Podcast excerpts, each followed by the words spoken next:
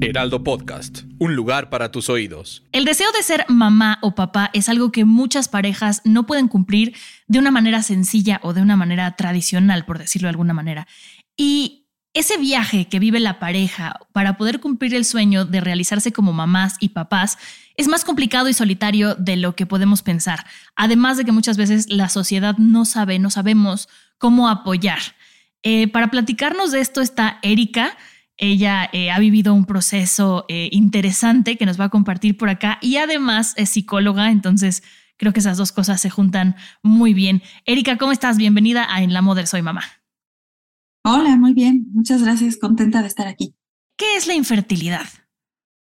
Ok, la infertilidad clínicamente es que a partir de un año de naturalmente estar buscando un embarazo, no se da. O sea que no hay ninguna circunstancia evidente o una sintomatología evidente por la cual a partir de un año de manera natural intentándolo no te embarazas. A partir de ahí se le puede llamar infertilidad en términos clínicos, por así decirlo. ¿Y cuál es la diferencia entre infertilidad y esterilidad? La infertilidad es que no hay una razón evidente biológica por la que no está sucediendo, solo es como la consecuencia, y esto es que no has podido embarazarte. Y la esterilidad es que hay una causa, razón por la cual tienes una esterilidad. En un ejemplo, los hombres que tengan un conteo excesivamente bajo de espermas, ya sea por morbilidad o movilidad, los cuales los pueden volver estéril, que esto es que no hay una probabilidad en que puedan ser fértiles para un óvulo. Em, o en el caso de una mujer, alguna situación en particular, que el óvulo no puede ser em, permeable, que no esté generando ovulación y no haya forma con algún tratamiento de generar ovulación, es una mujer que se le puede llamar estéril.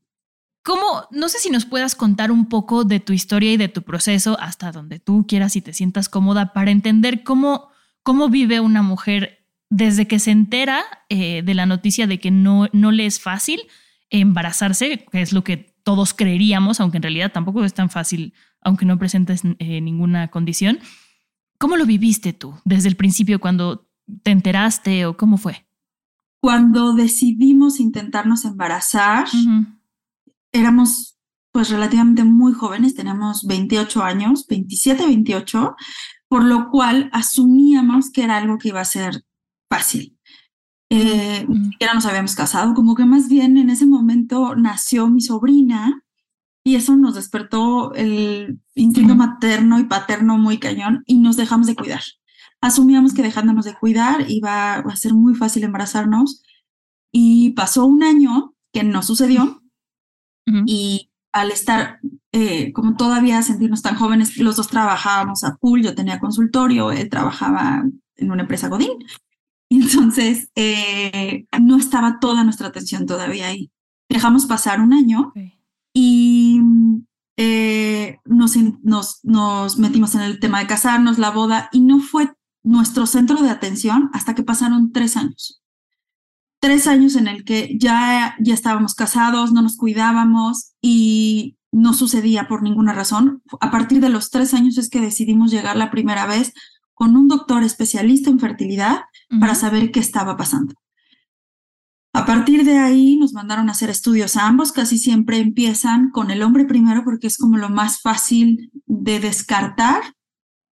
Y en el caso de mi esposo todo estaba bien empiezan con los estudios de la mujer que van subiendo de nivel y te puedo decir a la fecha que uno de los estudios donde tienen muy poca información y en general hay poca información en términos de todo a nivel emocional, pero también hasta de los mismos estudios que son muy dolorosos. Uno en particular, que me acuerdo que fue, iba a ser preparado y mi cuerpo y mi todo sufrió un antes y un después de ese estudio. Y con todos los estudios no había una causa aparente en nuestro caso de por qué no estaba sucediendo. One size fits all seems like a good idea for clothes until you try them on. Same goes for healthcare. That's why United Healthcare offers flexible, budget friendly coverage for medical, vision, dental, and more. Learn more at uh1.com. Y a partir de ahí empezamos procesos que se llaman de lo simple hacia lo más complejo. Los procesos más simples se les llama seguimiento ovular que es que más o menos cada dos días vas con el ginecólogo, te hace un ultrasonido vaginal para ir dándole, como su nombre lo dice, el seguimiento a los óvulos, a cómo desde los folículos se van generando. Eh, al primero, al principio solo es, como su nombre lo dice, seguir como tu proceso, si todo está bien, pues ver qué está, puede haber, qué está, puede estar sucediendo. De ahí puede, el segundo es el seguimiento con estimulación, a esto se refiere, te dan hormonas para que estimule la generación de folículos, por lo tanto, mejorar la ovulación, generas más folículos, tienes mayor probabilidad de óvulos, tanto en cantidad como en, cual, en calidad, y eh, tampoco funcionó. Y de ahí nos fuimos al FIVE, que eh, son procesos en los que eh, extraen el óvulo, no, perdóname, en el que más bien el esperma, se extraen el esperma y el esperma se introduce al óvulo y eh, lo demás debería de suceder. Tampoco sucedió y oh, te estoy hablando de esto a, partir de meses, ¿no? Porque en todos estos procesos, todos estos procesos tienen que ver ya siempre con estimulación. Eh, con el primer doctor llevamos un año y medio hasta llegar a un in vitro. Seguía sin suceder, incluyendo el in vitro, con el primer doctor después del primer in vitro fallido decidimos movernos al doctor que nos dijeron que era en México el pionero, el experto en el que nuestras probabilidades aumentaban. Cambiamos con este doctor y a esta clínica y ahí tuvimos a lo largo de tres años y medio más procesos. Estimular. A lo largo del tiempo, la gran mayoría in vitros en donde en este, a lo largo de todo este tiempo no solo te inyectas todo el tiempo, todos los días, porque todos los días necesitas inyectarte para estimular y luego para generar cuerpo amarillo y mm, es una constante emocionalmente, un recordatorio al inyectarte todos los días, a estar tomando medicamentos, que es difícil quitarlo en tu mente a nivel emocional porque es muy obvio, tu cuerpo y tu todo está estimulado, está alterado. Y pareja, a nivel de pareja se volvía también más complicado porque se vuelven a veces coitos programados o relaciones sexuales donde ya no es tan divertido y donde la finalidad además es todo el tiempo embarazarte de ambas partes. Entonces, en nuestro caso, eh, más o menos resumiendo, fueron seis años en estar en procesos.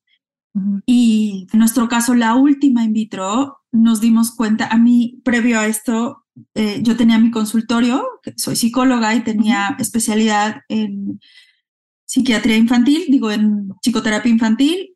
Cierro mi consultorio porque emocionalmente ya estaba muy deprimida. Y tenía un trabajo también en un corporativo que llevaba todo el área comercial. Y evidentemente también me hacen renunciar porque pues no estaba mi atención y mi centro ahí. Entonces, cuando me encuentro sin trabajo, con muchas deudas de tantos años de procesos, porque son procesos carísimos, ¿no? muy caro, te estoy hablando, puede irse a un millón, ¿no? hacen análisis genéticos que los llevan a Estados Unidos, o sea, la, la, suma puede ir hasta irse al cielo. Teníamos ya muchas deudas en tarjetas, ya habíamos vendido coches, o sea, ya en serio estábamos ¿por qué entras en un torbellino donde se vuelve lo único que quieres en la vida? Yo sin trabajo, con deudas y todo, caigo en una depresión muy fuerte, eh, donde mi esposo decide que mi, mi, enfoque sea regresar a mí y volverme feliz. Entonces los dos decidimos a partir del último in vitro ponerle pausa al proceso después de seis años y dedicarnos a nosotros, y dedicarnos a nosotros a volver a regresar a ser los seres humanos felices, con sueños, con donde si la paternidad o maternidad no llegaba así, abrirnos a la posibilidad de adopción. En el inter de ese año más o menos que me doy, eh, mi rescate fue una clase de yoga donde fue mi, mi salida emocional de regresar a mí. Y donde enfrentar esta depresión tan fuerte, donde otra vez volver a soñar no solo en ser mamá, sino como recuperarme como persona y, a mi pareja. Y se vuelve mi ancla, me dedico a esto, me vuelvo, me, eh, vuelvo maestra de yoga y como a los dos años de que cambió mi estilo de vida radical y mi alimentación eh, y en general como que fue un parteaguas entrar a ese mundo, y empiezo a estudiar justo para hacer para yoga prenatal, que se le llama, que es para mujeres embarazadas y después del embarazo, y donde pues mi lugar en ese mundo pensé que era ayudar a mujeres, que si yo ya no lo logré, ayudar a mujeres que estaban en eso, estaba en el proceso para verme como dula y ayudar a mujeres en el proceso de embarazo, me embarazo de manera natural. Wow. Qué, qué fuerte, perdón que te interrumpa, qué fuerte la decisión o enfrentar el decir, si yo no puedo ser mamá, voy a ayudar a otras a cumplir el sueño que yo no puedo cumplir. O sea, eso me imagino que ya fue después de, de, salir de la depresión que, en la que dices que caíste, ¿no? Eso me parece admirable. ahora que lo ves un poco para atrás, ¿crees que el hecho de todo este estrés haya afectado? Em, porque al principio no estaban estresados, al principio era una cosa muy eh, muy juvenil, ¿no? Dices, incluso antes de casarse y todo. Pero yo creo que a la hora de entrar en tantos estudios, eh, una amiga me decía por ahí que el cuerpo es sabio y sabe cuándo. ¿Crees que haya ido por ahí? Sí, seguro. Eh, o sea, a partir de, mi, hijo, mi primer hijo se llama Tiago, a partir de que me embarazo de Tiago y nace Tiago, reafirmo este karma o este lugar en el mundo donde decido que más bien lo mío es acompañar. Y ahora me dedico a acompañar a mujeres, me, marcó, y ahora me dedico a acompañar a mujeres en fertilidad. Justo viviendo lo que yo, yo tuve una dula maravillosa, amorosa, que cuando la tuve dije, ¿por qué no? Y se lo dije, ¿por qué no tuve una compañía como tú en mi proceso tan doloroso? Claro. Y su sabia me dijo, dedícate a esto y he estudiado a lo largo de, Tiago cumple nueve años este año. Eh, tengo tres hijos actualmente y estoy embarazada ahorita del cuarto. muchísimas felicidades. Entonces, eh, de no poderme embarazar, ahora soy sumamente fértil.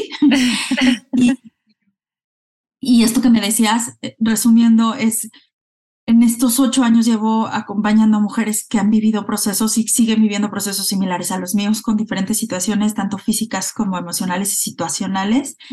Y uno de los que más he encontrado es el cortisol, que es esto que le llamas de estar tensa. Cuando nuestro cortisol está alto, porque normalizamos el cortisol. Vivimos en ciudades donde el cortisol es parte de nuestra vida. No lo, no lo hacemos consciente de estar estresados y donde a pesar de que yo no, no estaba tan ansiosa al principio, tenía una vida muy estresante. Efectivamente, el cortisol es de lo primero que impacta en la fertilidad, incluyendo procesos de fertilidad, que lo veo ahora en consulta, donde a veces no les funciona el in vitro. Hacemos otro cambio donde es regresar otra vez a ti, a que, eh, a que regresen a, a que el cortisol no se normalice y que tu cuerpo, todo tu sistema endocrino, a partir de que eso está, va funcionando. Y efectivamente te embarazas. Es por esto que dicen cuando adoptas o cuando te relajas funciona, pero el tema es no nos dan herramientas para relajarnos y no nos dan soluciones para relajarnos. Quieren que la ciencia lo resuelva. Claro, si no sé cómo, o sea, si no tengo herramientas de cómo llevarme a ese estado, difícilmente lo voy a lograr.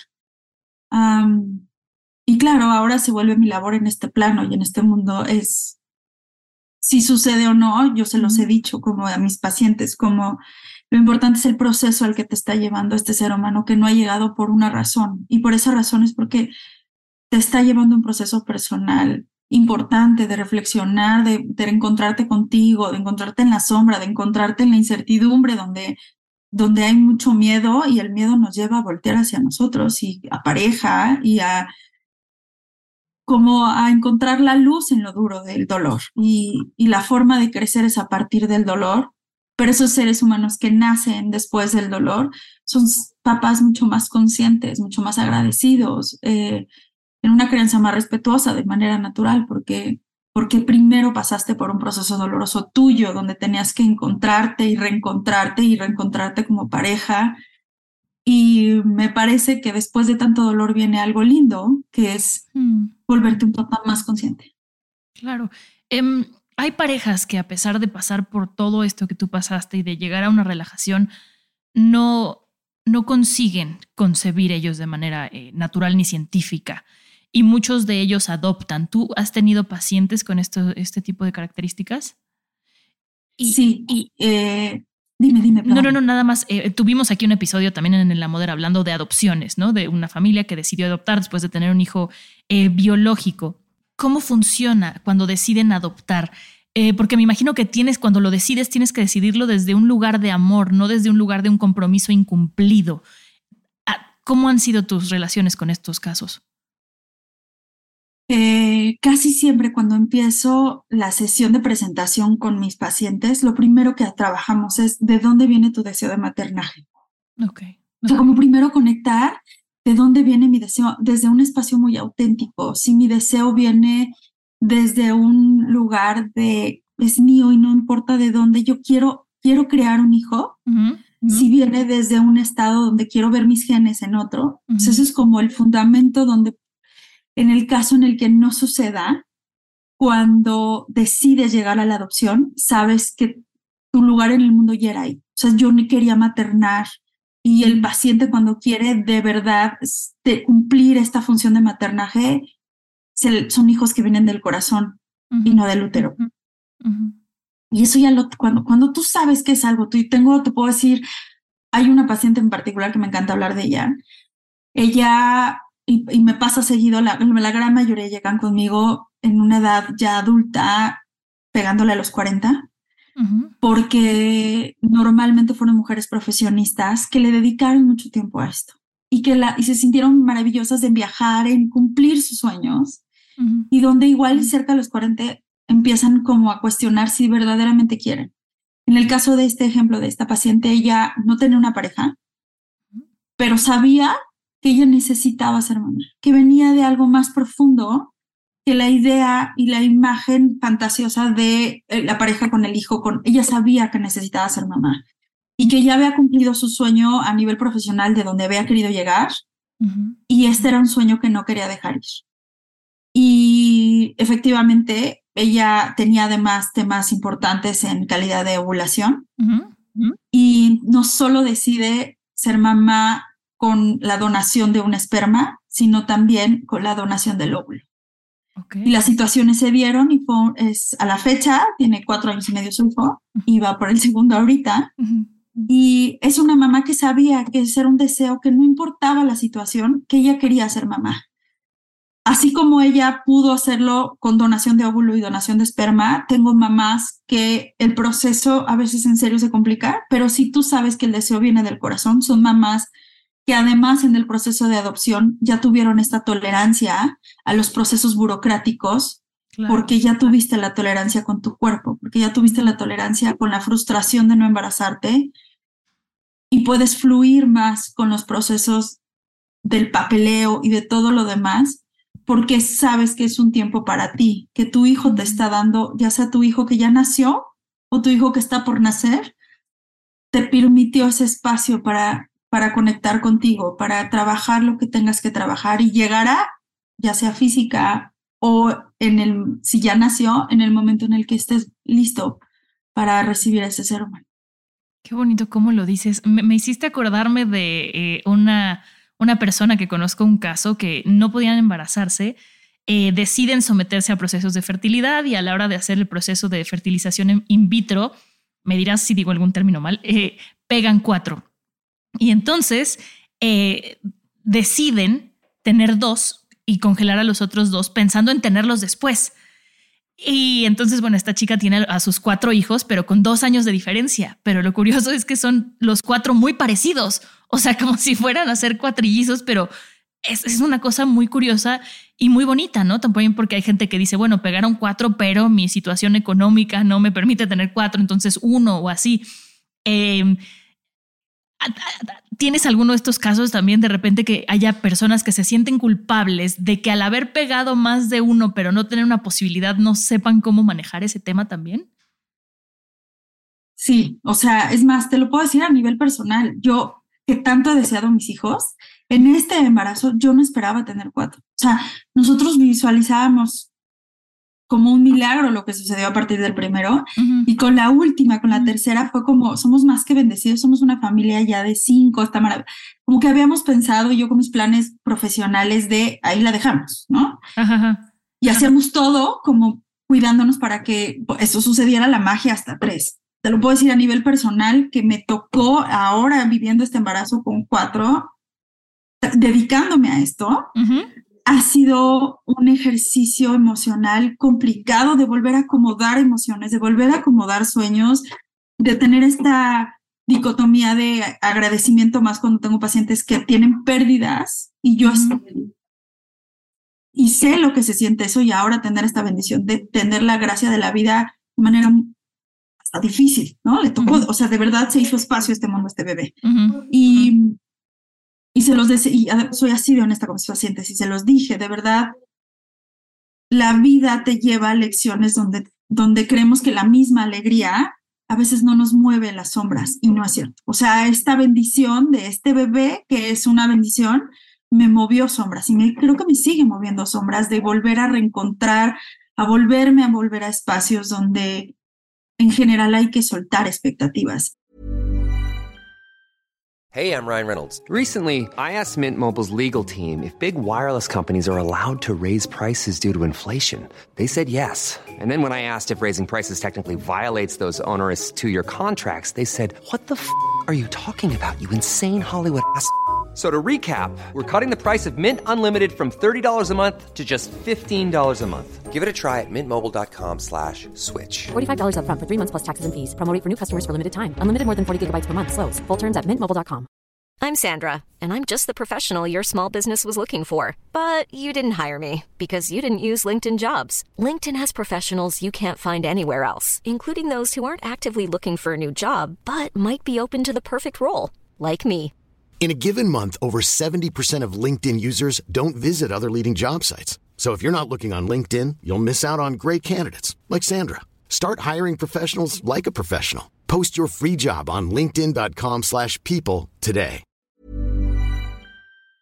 Tengo casos de mujeres además donde es muy común después de procesos de fertilidad que tienes gemelos y te hacen firmar, normalmente las clínicas te hacen firmar cuando hacen implantes de más de uno para subir las probabilidades, pero normalmente te dicen, es normal que solo uno y el otro se absorban. Y pues no, a veces sucede justo, ¿no?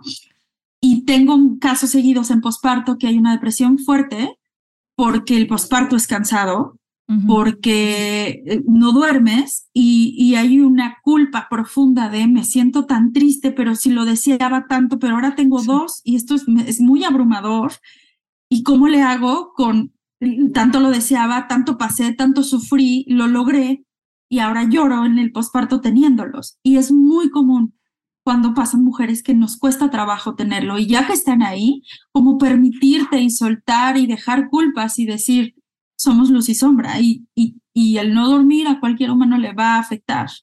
Y no por eso tu maternaje no deja de ser y no por eso vas a ser una gran mamá o un gran papá. Ser gran mamá y gran papá es conectar con tu realidad y, y, admitirla y tener herramientas para hacer algo con ella.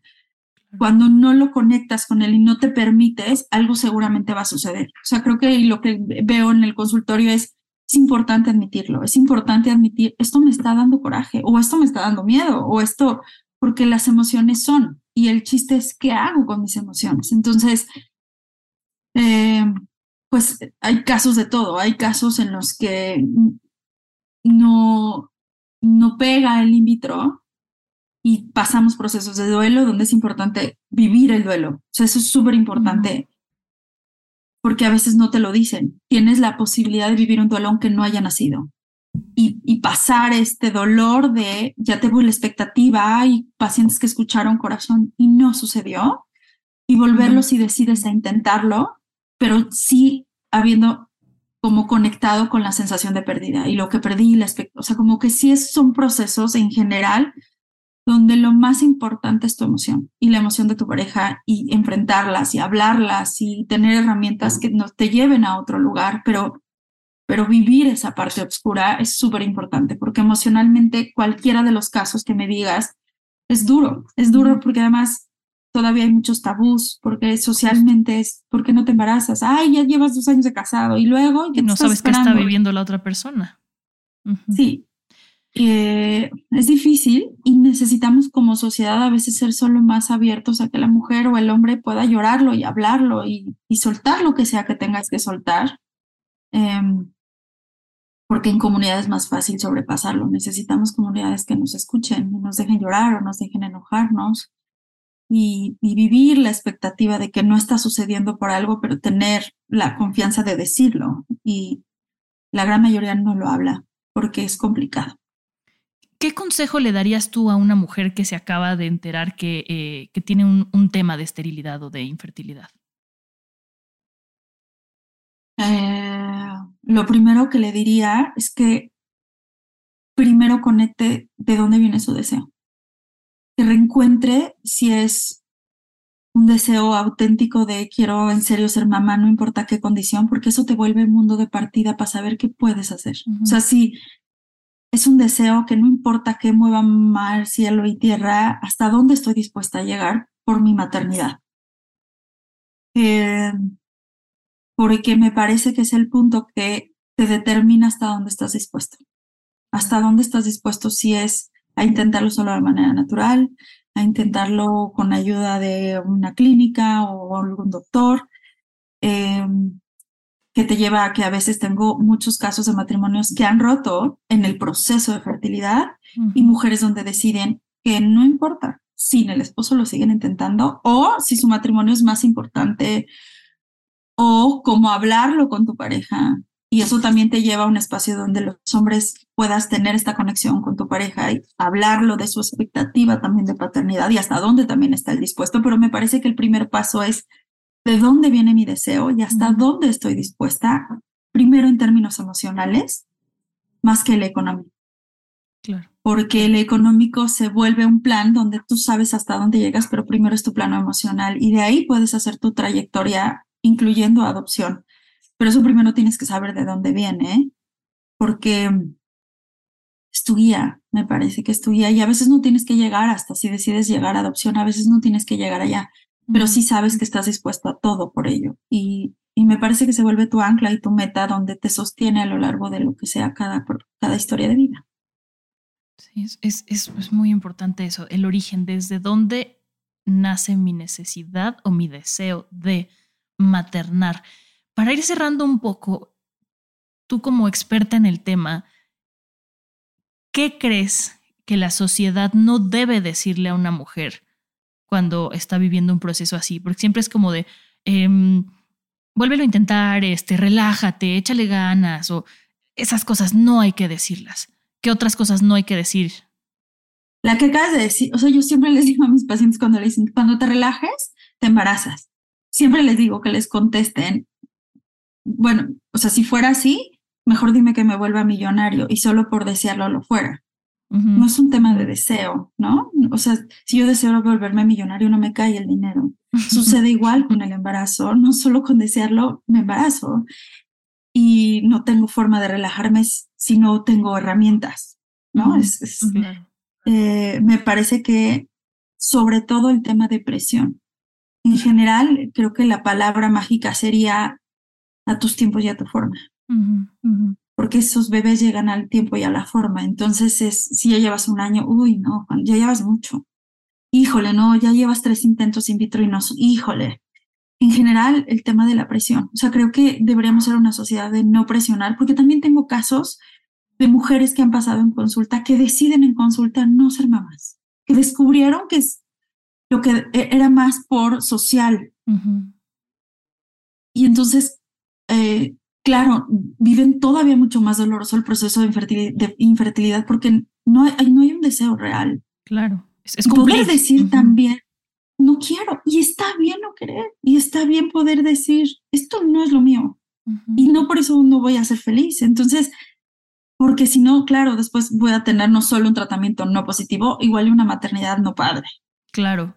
Eh, sí. O sea, me parece que otra vez lo más importante es yo puedo, si digo, esto de dónde viene, puedo decirle y tener la voz y tener además como la sabiduría de poder no reaccionar ante los demás, ante un comentario incómodo, cuando viene desde adentro, puedes decirle hasta ponerte en este espacio vulnerable de, eso es un comentario que me duele. Claro. Pues es un comentario que solo me, solo, solo me hace evidente un dolor que tengo y que estamos haciendo algo y no sucede. Y creo que cuando te pones en ese espacio vulnerable, el otro por muy impertinente que sea, porque casi siempre viene desde un deseo del amor del otro, o sea, casi siempre el deseo del otro es una buena intención, solo a veces no sabemos cómo. Y si me pongo en ese espacio vulnerable, dejo que el otro entre en mi vulnerabilidad y sea de manera natural más prudente. Pero la voz viene primero desde, o sea, desde que conecté con realidad de dónde viene, con mi dolor o con mi ausencia y transmitirla así sin miedo. Desde esto me duele o esto me incomoda, y no está en mis manos, ¿no? O sea, si te relajas, sí, no sé cómo. Uno nunca sabe el viaje en el que está en una pareja. Eh, yo creo que lo más importante es no meternos donde, no nos llaman y si nos platican, como dices, escuchar y entender y no juzgar y no dar consejos banales, ¿no? Que luego es como por evitar esa incomodidad que acabas dando un consejo que ni aporta ni, ni, sirve. Em, de verdad, Erika, muchísimas gracias por, por contarnos tu historia, por abrirte y contarnos tu historia. Yo creo que le va a ayudar a muchas mujeres que están en un proceso eh, así. Me contabas un poquito eh, también para cerrar de tu proyecto que tienes ahora, ¿no? De Mindful Mom, ¿qué es lo que haces ahora?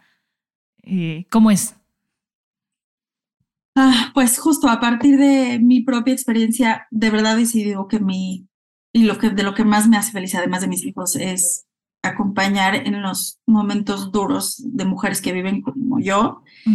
Lo viví y entonces lo que hago es me he estado educando a partir de todos estos años en diferentes disciplinas para poder tener la, como la mayor asertividad posible con cada una y de acuerdo a su historia. Eh, y entonces lo que hago es que acompaño primero a veces, bueno, o sea, en sesiones uno a uno, hago retiros y ahora estoy haciendo, me he estado acompañando de especialistas en el tema que por más que yo estudie, no me, tengo la humildad de reconocer que nunca voy a tener el conocimiento ni la experiencia del especialista. Y entonces me he estado uniendo a especialistas que tienen sobre todo primero el fundamento humano y conexión con esta parte humana del trato y en general el fundamento de la infertilidad y que son eh, maestros en el tema. Entonces, lo que ahora hago son programas que también ayudan a tener esta parte holística desde la alimentación que impacta muchísimo, muchísimo también en temas endocrinos en la mujer. Y, pero otra vez no tenemos herramientas ni la educación de quien nos diga que eh, alimentos son, te, te, botan el, el, este, el estrógeno, por ejemplo, y no sabemos, ¿no? Y a veces es solo informar. Entonces tengo una página de Instagram donde la, la parte de la página de Instagram solo tiene la finalidad de informar, no vender, ni siquiera si tiene mis sesiones o no. O sea, como que creo que a mí me hubiera gustado tener a alguien que yo siguiera, me diera consejos, leyera. Y, y hay mujeres que conozco que a veces no me gusta estar ahí, no me gusta interactuar, pero sí puedo leer y puedo consumir igual y desde mi propia sabiduría, que eso es lo más importante, puedo llevarme ahí. Entonces abrí el Instagram que está eso y a partir de ahí abierto de acuerdo a las posibilidades de cada quien, de tiempo, de forma, que tengan conexión con estos especialistas, que en general todo el tiempo lo pienso, cómo me hubiera gustado a mí sentirme en mi momento tan duro de seis años de vivirlo. Y, pues ya, eh, creo que va a seguir creciendo en términos de complejidad, porque de los ocho años que llevo haciéndolo al último año y medio ha crecido impresionante el término de infertilidad en número y cada vez lo veo más como negocio. Y para mí es importante que ellas entiendan que aunque es un negocio muy redituable, tú no eres un negocio. tú primero está tu parte humana y cómo tratarlo desde ahí. El especialista que te toque, que lo primero que identifiques es que sea un gran ser humano y te vea como este gran ser humano y te pueda ayudar, más no te vea como dinero. Claro. Qué, qué, qué, importante eso que dices, ¿no? Que a raíz de lo que viviste decidiste trabajar en esto. Yo a raíz de lo que viví siendo mamá fue cuando decidí hacer este podcast y tocar estos temas que tienen que dejar de ser tabú y tenemos que hablar más. ¿Cómo te encuentran en Instagram entonces, para todas las que nos escuchan? Erika, perdóname, Erika-fertility.com. Y a todas las que nos escuchan, recuerden que tenemos nuestra tribu en Telegram. Si se quieren unir, lo único que tienen que hacer es en Telegram buscar en la Mother Soy Mamá y ahí las va a meter automáticamente a nuestro grupo. La verdad es que las pláticas se ponen bastante sabrosas y los memes y los videos que compartimos también. Eh, acuérdense que sale un episodio nuevo cada martes. Nos pueden encontrar en Spotify, Apple Podcast, Amazon Music. Si nos quieren ver, también estamos en YouTube. En todas las plataformas andamos por ahí. Todos los martes en La Mother Soy Mamá. Nos escuchamos en el próximo. Adiós. Hey, it's Paige DeSorbo from Giggly Squad. High quality fashion without the price tag. Say hello to Quince. I'm snagging high-end essentials like cozy cashmere sweaters, sleek leather jackets, fine jewelry, and so much more. With Quince being 50 to 80% less than similar brands and they partner with factories that prioritize safe ethical and responsible manufacturing. I love that. Luxury quality within reach. Go to quince.com slash style to get free shipping and 365 day returns on your next order. quince.com slash style